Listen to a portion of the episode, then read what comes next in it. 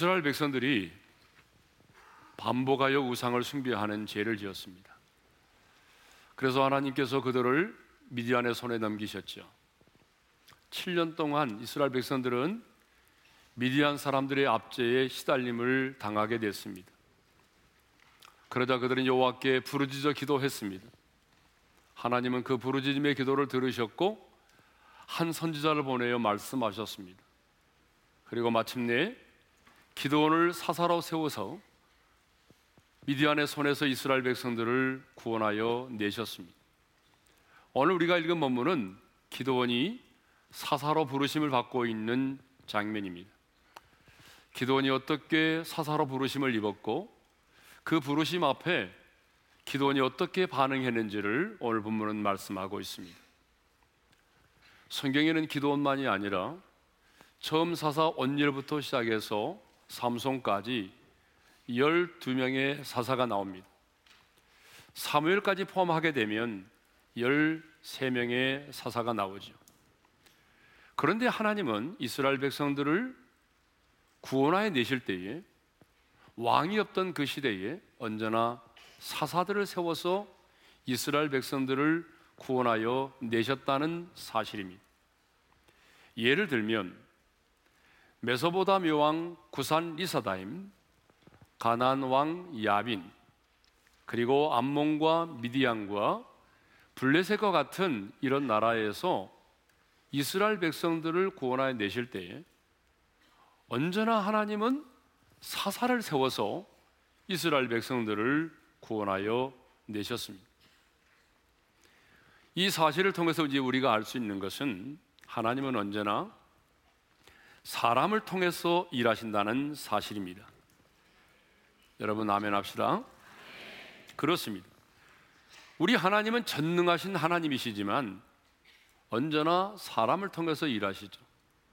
자기 백성들을 구원하시는 일만이 아니라 자기 백성들을 징계하실 때도 사람의 매와 인생의 채찍으로 징계하십니다. 하나님은 사람을 통해서 하나님의 사랑과 하나님의 이로도 경험하게 하십니다. 사람을 통해서 하나님의 뜻이 무엇인가도 깨닫게도 하시고 분별하게도 하십니다. 또 사람을 통해서 하나님의 뜻이 무엇인가도 깨닫게 하시죠. 그래서 사람들은요, 방법을 찾고 프로그램을 찾지만 전능하신 하나님은 사람을 찾으시고 사람을 부르십니다. 그런데 성경을 보게 되면 하나님이 찾으시는 사람, 하나님이 부르시는 사람에게는 공통된 특징이 있다라고 하는 것이죠. 그게 뭐냐 그러면 첫째로 부르심은 하나님으로부터 시작이 되었다라고 하는 것입니다. 자, 11절을 보게 되면 기도원을 기도원이 부르심을 받는 장면이 나오는데 여호와의 사자가 찾아와 기도원을 부르십니다. 우리 11절 상반절을 읽겠습니다. 다 같이요. 여호와의 사자가 아비에셀 사람 요아스에게 속한 오브라에 이르러 상수리 남의 아래에 앉으니라. 거기 보게 되면 여호와의 사자가 찾아왔잖아요. 자, 그렇다면 여기 여호와의 사자는 누구일까요? 14절을 보게 되면 여호와의 사자를 이렇게 말하고 있습니다. 여호와께서 그를 향하여 이르시되라고 말합니다. 여호와의 사자가 여호와라고 하는 이름으로 호칭이 바뀌었습니다.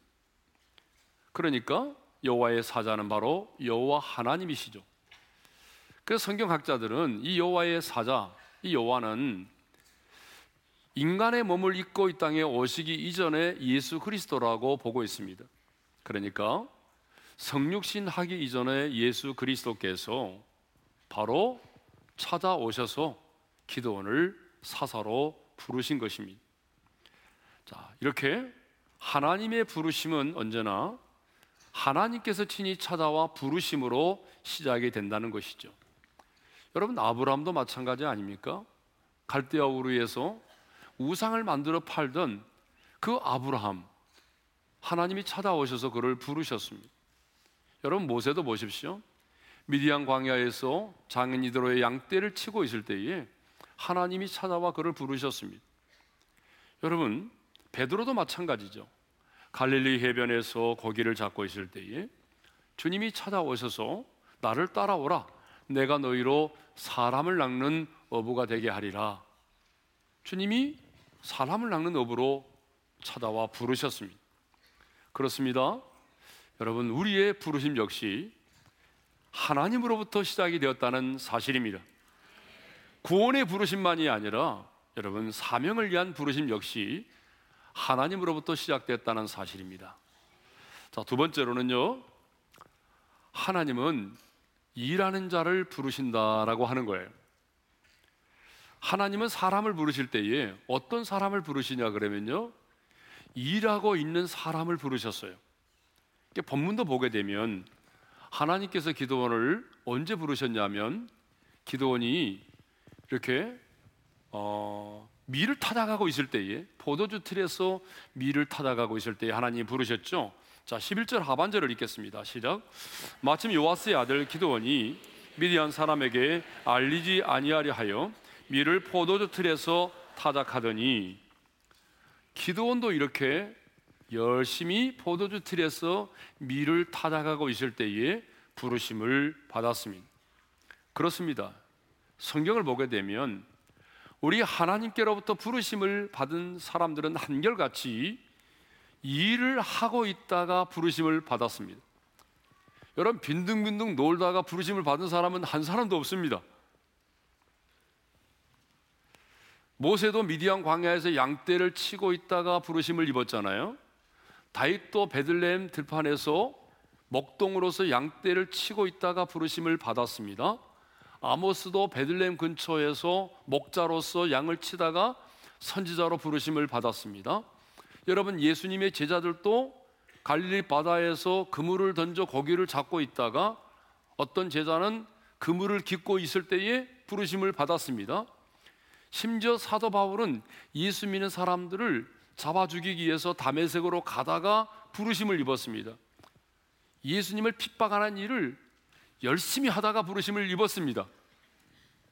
엘사 역시 열두 결의소를 가지고 밭을 갈다가 선지자로 부르심을 받았습니다. 자, 이것을 보게 되면 우리 하나님은요, 어떤 사람을 부르신다고요? 부지런한 사람, 일하는 사람을 찾으시고 부르십니다. 하나님은요, 빈둥빈둥 노는 자를 되게 싫어하십니다. 게으른 사람을 너무 싫어하십니다. 우리 하나님이 이 게으른 사람을 얼마나 싫어하면요, 일하기 싫거든 먹지도 말라고 말씀하셨어요. 그리고 마지막 날에 악하고 게으른 종이라고 책망하십니다. 하나님 앞에서 악함이 뭐라는 거예요? 게으른 거라네. 그러니까 우리가 게으름은요, 하나님 앞에서 악한 거예요. 하나님은 이렇게 빈둥빈둥 노는 걸 싫어하세요. 이렇게 하나님으로부터 부르심을 입은 자들은 한결같이 어떤 사람들이었다고요? 일하는 사람들이었다는 거죠.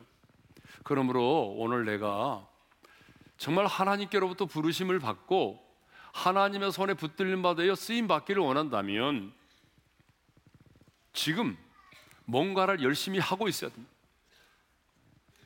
지금 뭔가를 열심히 하고 있어야 돼.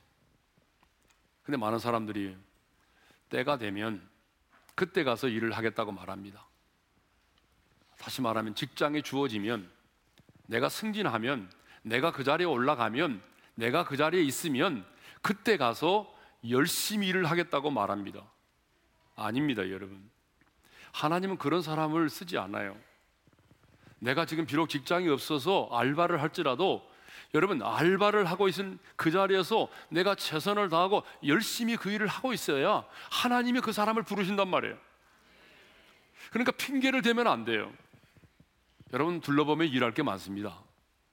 그러니까 일을 할 게 없어서 빈둥빈둥 노는 것이 아니라 어떤 일이라도 내가 최선을 다하고 있을 때에 하나님이 그 사람을 부르신다는 사실을 잊지 않기를 바랍니다. 자, 이렇게 하나님은 사람을 찾으시고 부르시는데 어떤 사람을 찾으신다고 했습니까? 일하는 자를 찾으시고 또 하나님이 먼저와 그를 부르신다는 것입니다. 하나님은 기도원을 이제 큰 용사로 부르셨습니다. 12절의 말씀을 읽겠습니다. 다 같이요. 여호와의 사자가 기도원에게 나타나 이르되 큰 용사여 여호와께서 너와 함께 계시도다. 어, 여호와의 사자는 기도원에게 뭐라고 말합니까? 큰 용사여라고 말합니다.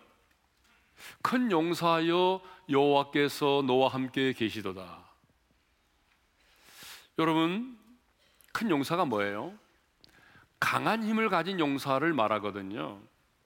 그렇다면 과연 기도원은 큰 용사일까요?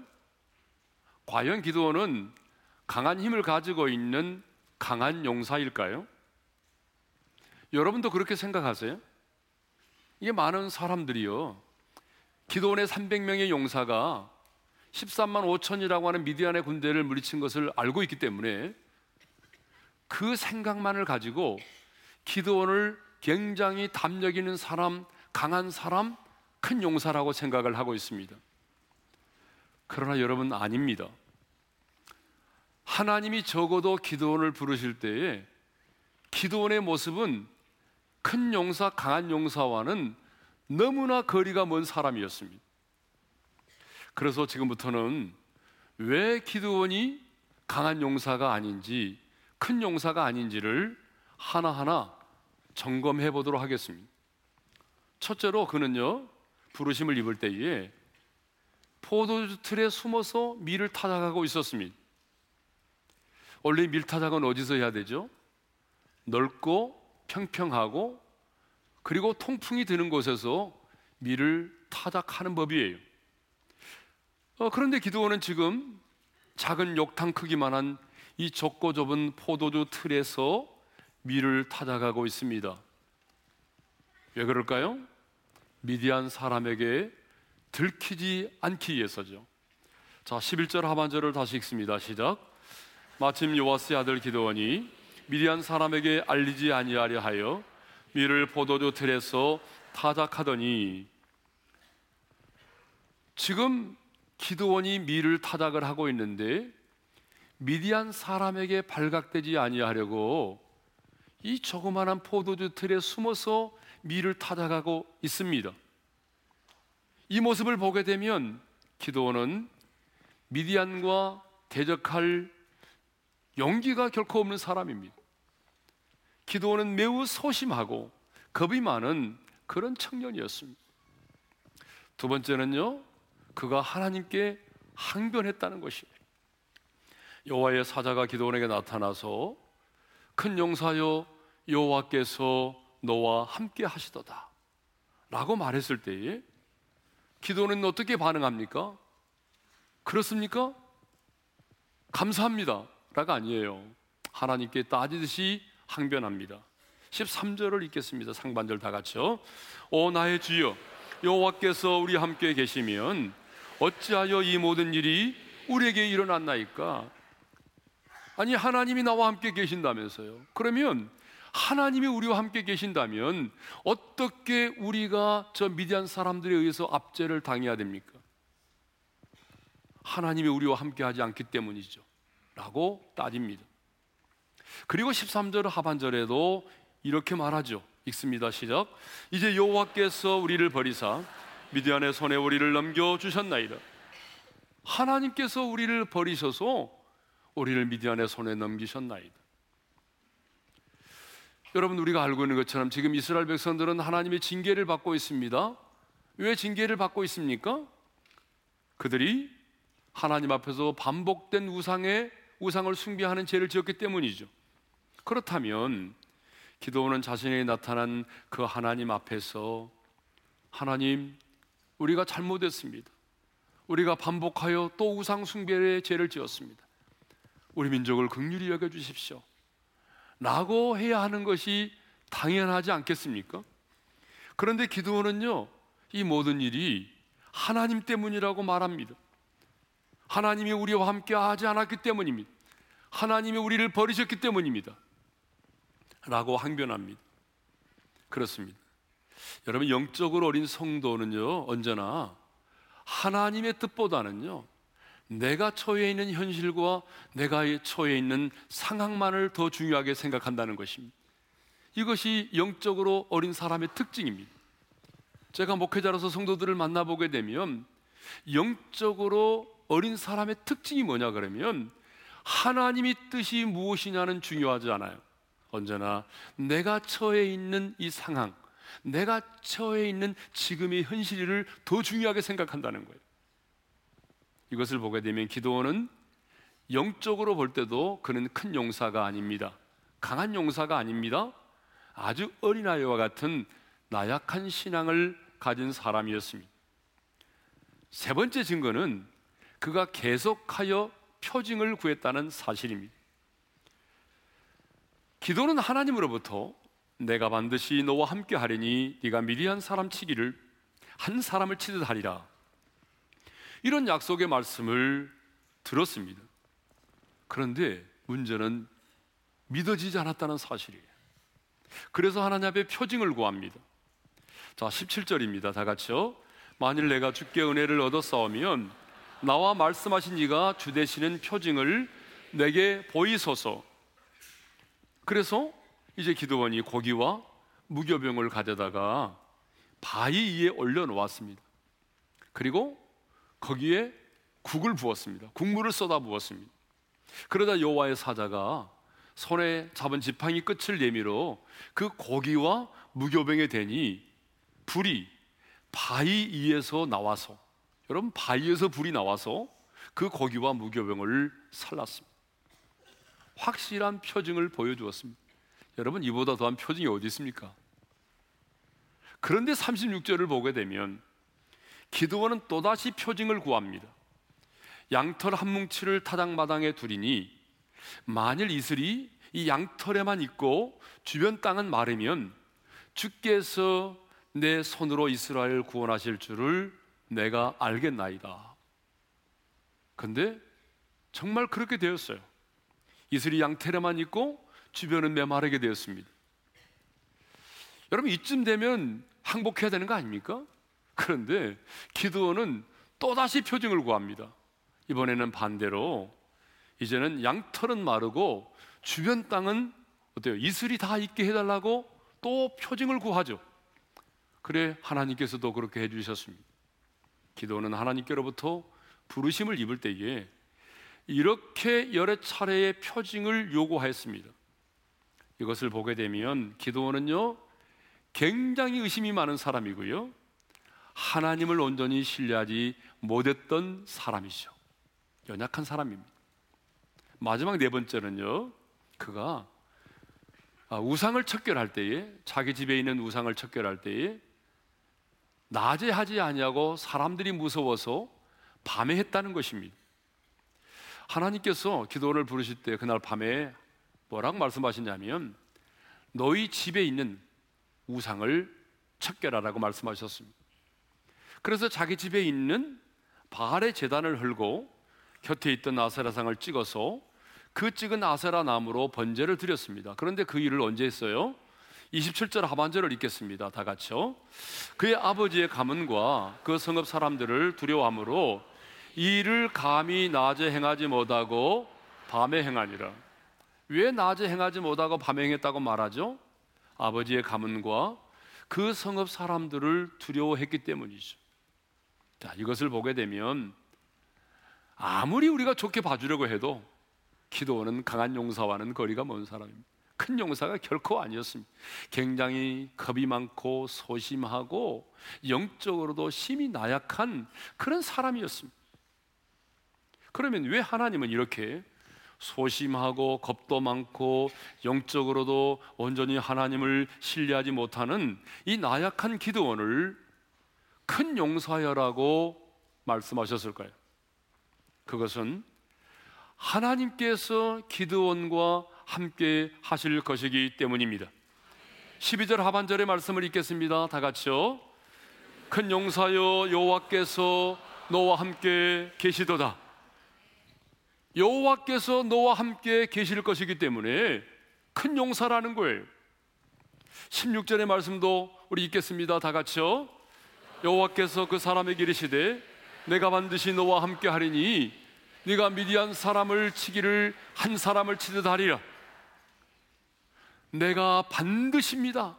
내가 반드시 너와 함께 하리니 네가 미디안 사람 치기를 한 사람을 치듯 하게 될 거라는 걸. 우리 하나님은 어떤 분이죠? 용사이신 하나님이세요. 그래서 모세는 홍해를 건너 나오며 하나님께 대하여 이렇게 말합니다. 여호와는 용사시니.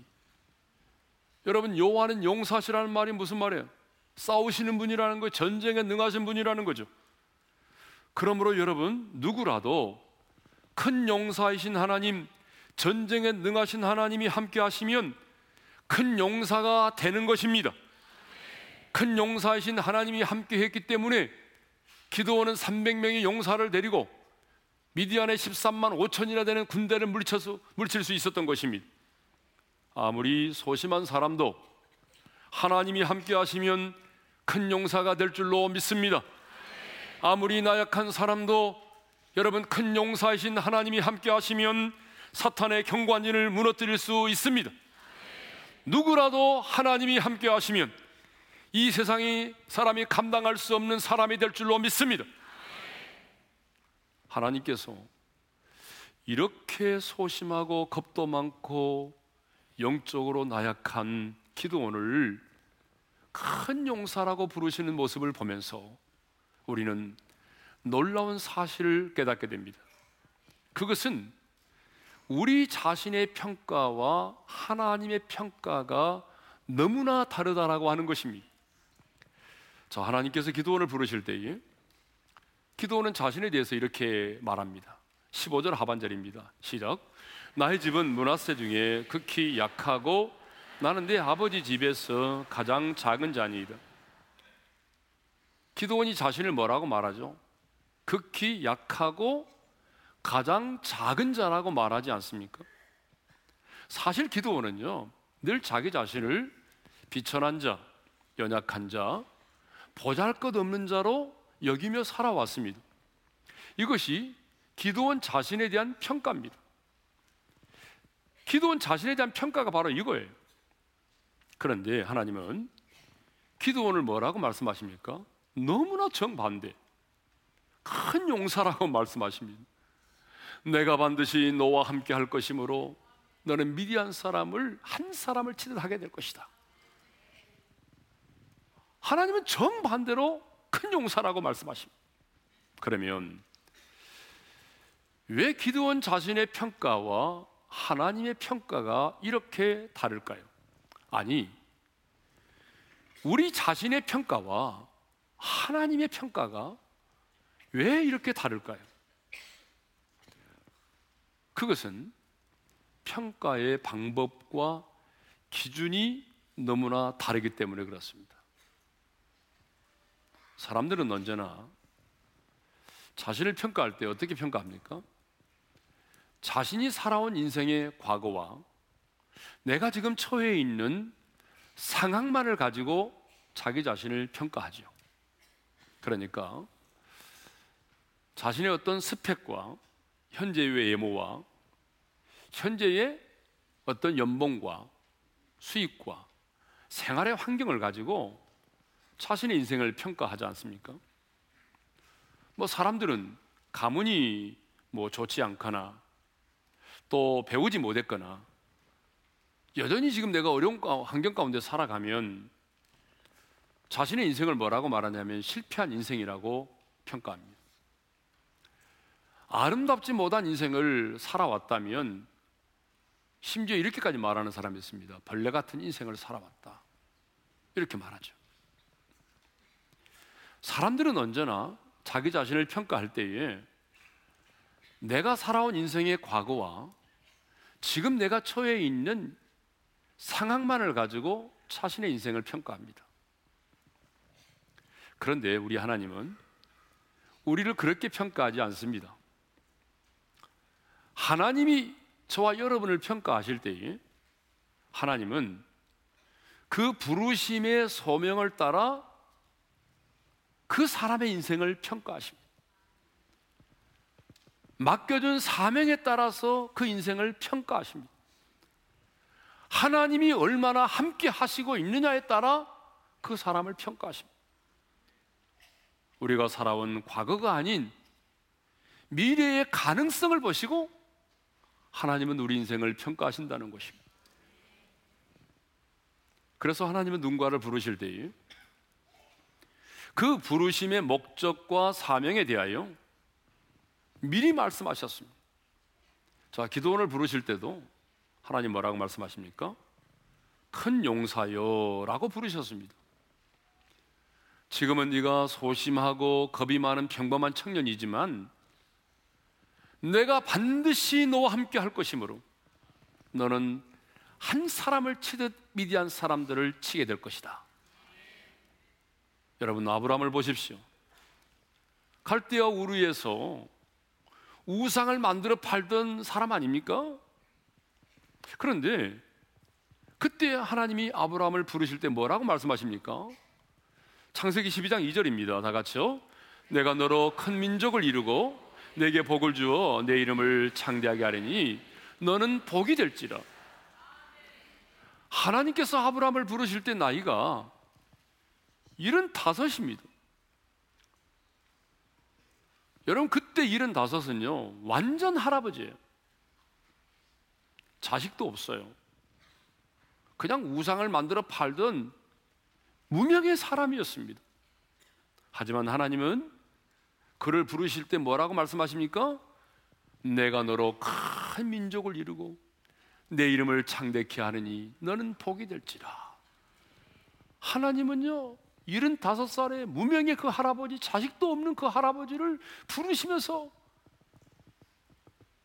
믿음의 조상으로 부르시고 복의 근원으로 그를 부르셨습니다. 그리고 아브라함을 그렇게 평가하셨습니다.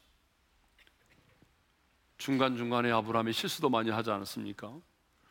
넘어지기도 했지만 여러분 하나님의 열심히 그 부르심의 목적대로 마침내 아브라함을 믿음의 조상으로 세우셨고 복의 근원이 되게 하셨습니다.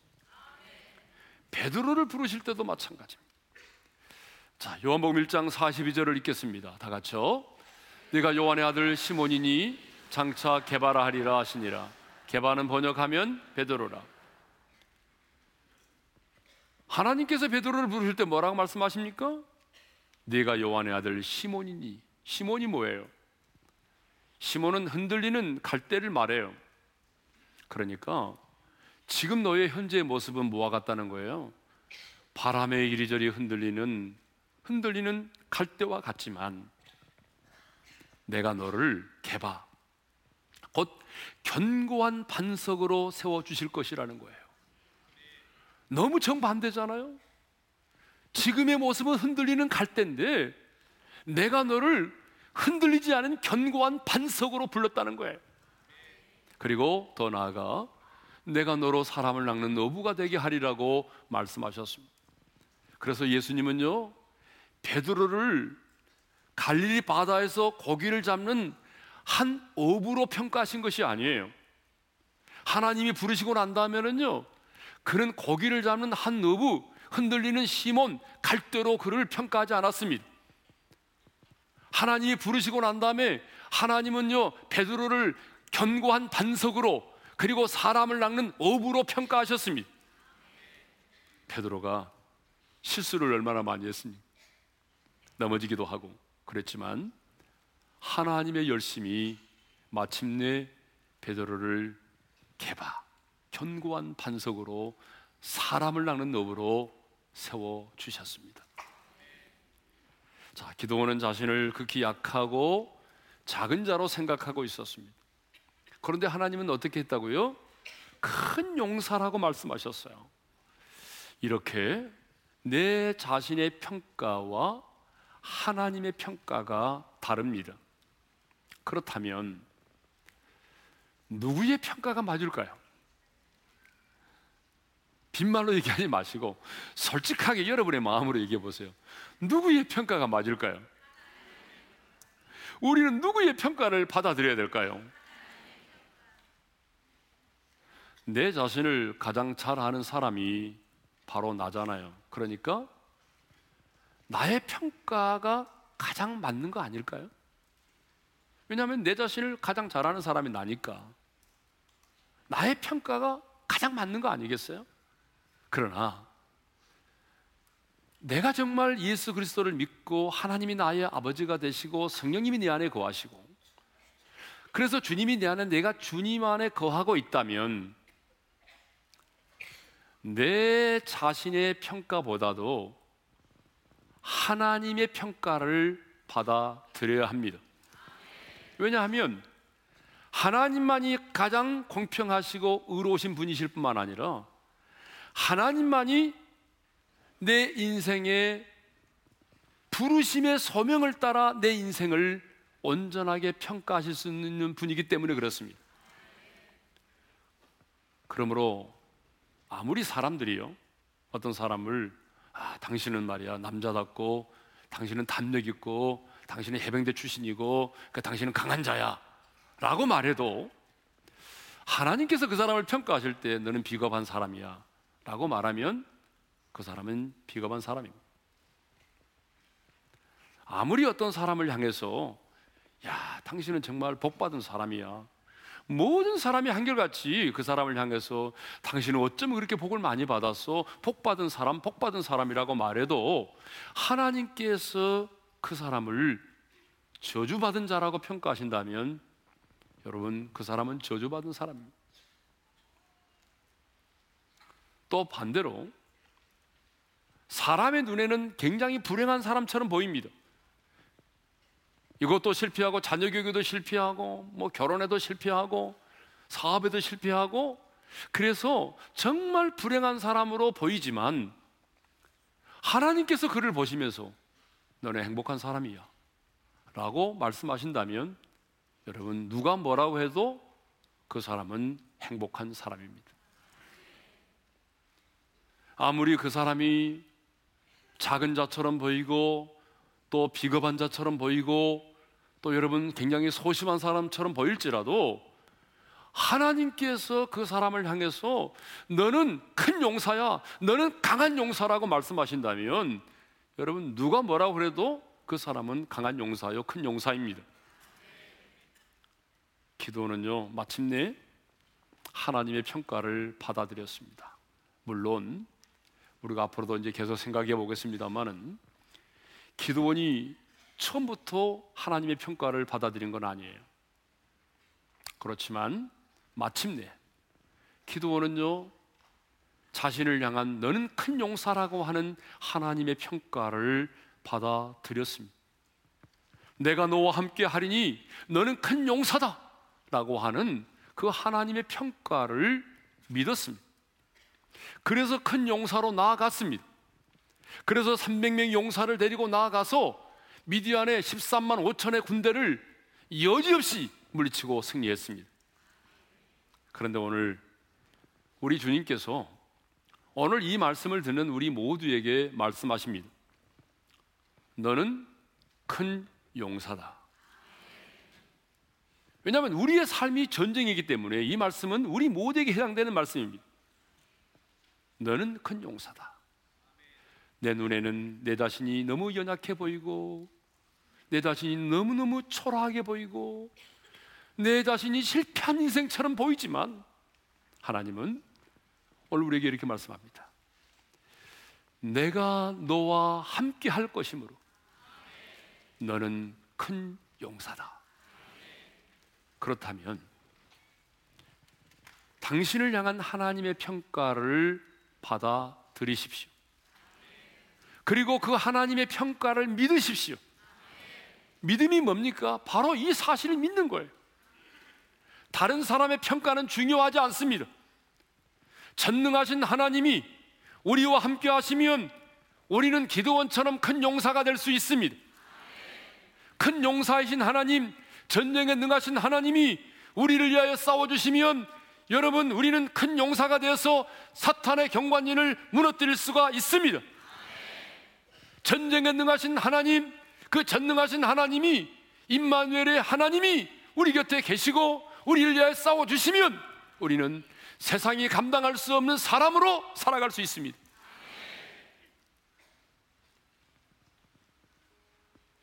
당신은 큰 용사입니다. 우리 옆 사람과 인사합시다. 당신은 큰 용사입니다. 왜요? 주님이 이렇게 말씀하셨거든요. 보라, 세상 끝날까지 내가 항상 너희와 함께 있으리라. 그 임마누엘의 하나님이 나와 함께 하시기 때문에 우리는 큰 용사입니다. 그 하나님의 평가를 받아들이시고 그 하나님의 평가를 믿으시고 여러분은 믿음으로 싸워 나가십시다.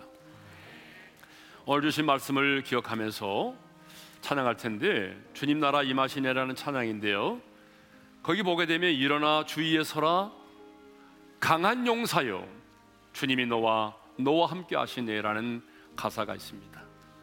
오늘 본문과 연관된 말씀인데 이 말씀을 마음에 새기면서 우리 하나님을 찬양하겠습니다. 주님 나라 임하시네 주의 날은 멀지 않았네. 너는 일어나 주를 따르라. 하나님 날 부르시네. 세상은 아직 어둠 속에 빛 대신 주복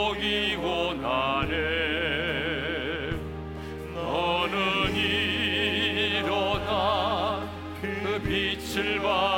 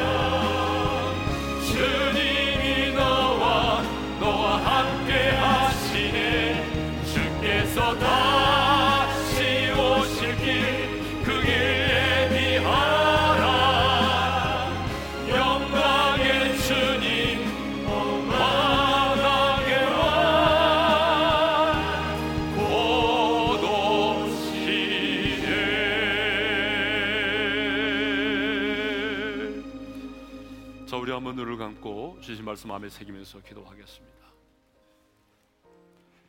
미디안의 손에서 이스라엘 백성들을 구원하실 때 하나님은 기도원을 사사로 부르셨습니다. 하나님은 언제나 사람을 통해서 일하십니다. 그래서 오늘 또 하나님은 사람을 찾습니다. 사람을 부르십니다. 그런데 어떤 그 하나님의 부르심에는 특징이 있어요. 하나님이 먼저 찾아와 부르셨다는 겁니다. 저와 여러분도 하나님이 여러분을 찾아와 부르셨습니다. 그래서 여기 이 자리에 있는 거예요. 하나님은 일하는 자를 부르십니다. 빈둥빈둥 노는 자를 부르신 적이 한 번도 없어요. 그러므로 하나님의 손에 붙들림 받아 쓰임 받기 원한다면 그때를 기다리지 말고 지금 일하십시오. 어떤 일이든지 좋습니다. 일을 하셔야 합니다. 하나님은 기도원을 부르시면서 큰 용사라고 말씀하셨습니다. 아무리 생각해도 그는 비겁한 사람이고 소심한 사람이고 영적으로도 나약한 사람이었는데 하나님은 기도원을 큰 용사라고 말씀하셨습니다. 왜요? 하나님이 함께 하시기 때문이죠. 하나님이 함께 하시면 누구라도 큰 용사가 된다는 것입니다. 내 자신의 평가와 하나님의 평가가 다릅니다. 여러분, 우리를 자신을 어떻게 평가하고 있습니까? 살아온 인생의 과거를 기준으로 내 삶의 지금의 상황을 가지고 나를 평가하잖아요. 근데 하나님은 우리를 평가하실 때 여러분이 살아온 인생의 과거와 지금 처해는 삶의 상황을 가지고 여러분을 평가하지 않습니다. 부르심의 소명을 따라 여러분의 인생을 평가하십니다. 여러분이 살아온 과거가 아니라 미래의 가능성을 보시고 우리를 평가하십니다. 그런데 오늘 하나님은 우리에게 말씀하십니다. 너는 큰 용사다. 어쩌면 말이 안 되는 것 같습니다. 그런데 하나님 말씀합니다. 너는 큰 용사다. 왜? 내가 너와 함께 함으로. 그렇습니다. 하나님의 평가를 받아들여야 됩니다. 그것이 믿음입니다. 기도원은 처음에는 그 사실을 믿을 수도 없었고 받아들이지 않았어요.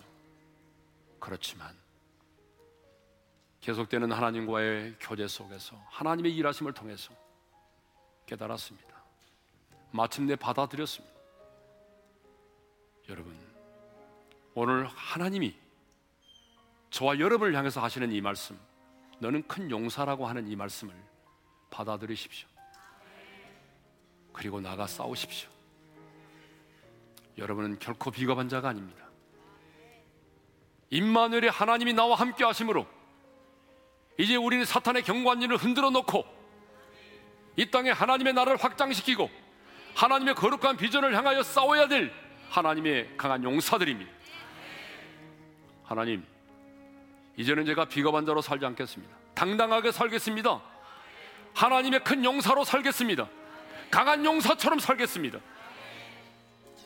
주신 말씀 붙들고 우리 좀 주여 한번 외치고 간절하게 부르짖어 기도했으면 좋겠습니다. 기도할까요? 주여! 하나님 아버지 감사합니다. 나를 불러주셔서 감사합니다. 부르심의 은혜를 깨닫게 해주셔서 참 감사합니다. 하나님, 나를 주님이 불러주셨습니다. 아버지 하나님, 이 부르심에 합당한 자로 살기를 원합니다. 뿐만 아니라 오늘 주님께서 내게 말씀하십니다. 너는 큰 용사라. 주님, 나는 결코 큰 용사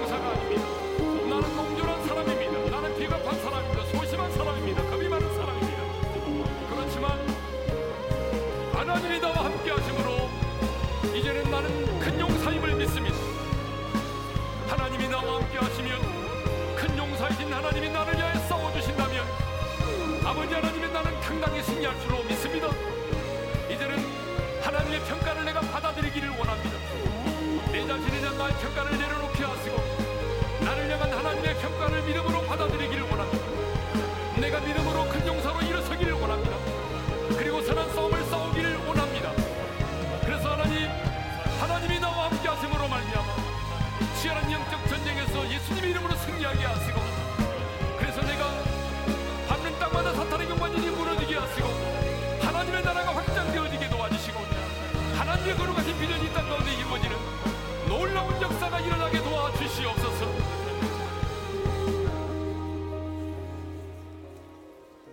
하나님 아버지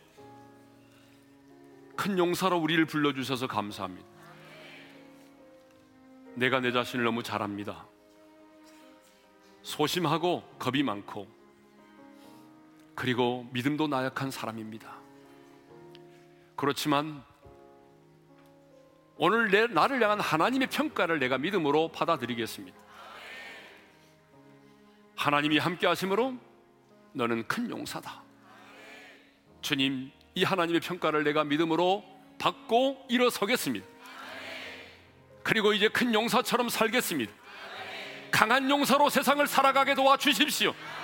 매일 매 순간 임마누엘의 하나님의 도우심을 경험하게 도와 주십시오. 그래서 내가 밟는 땅마다 사탄의 경관진이 무너지게 하시고 하나님의 나라가 확장되게 도와 주시며 하나님의 거룩한 비전이 이 땅 가운데 이루어지게 도와 주시옵소서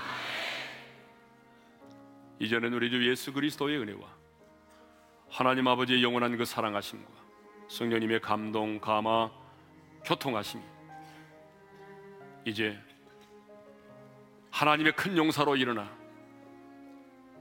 영적 전쟁의 선봉에서 여호와 니시 하나님을 경험하기를 원하는 모든 성도들 위해 이제로부터 영원토록 함께 하시기를 축원하옵나이다. 아멘.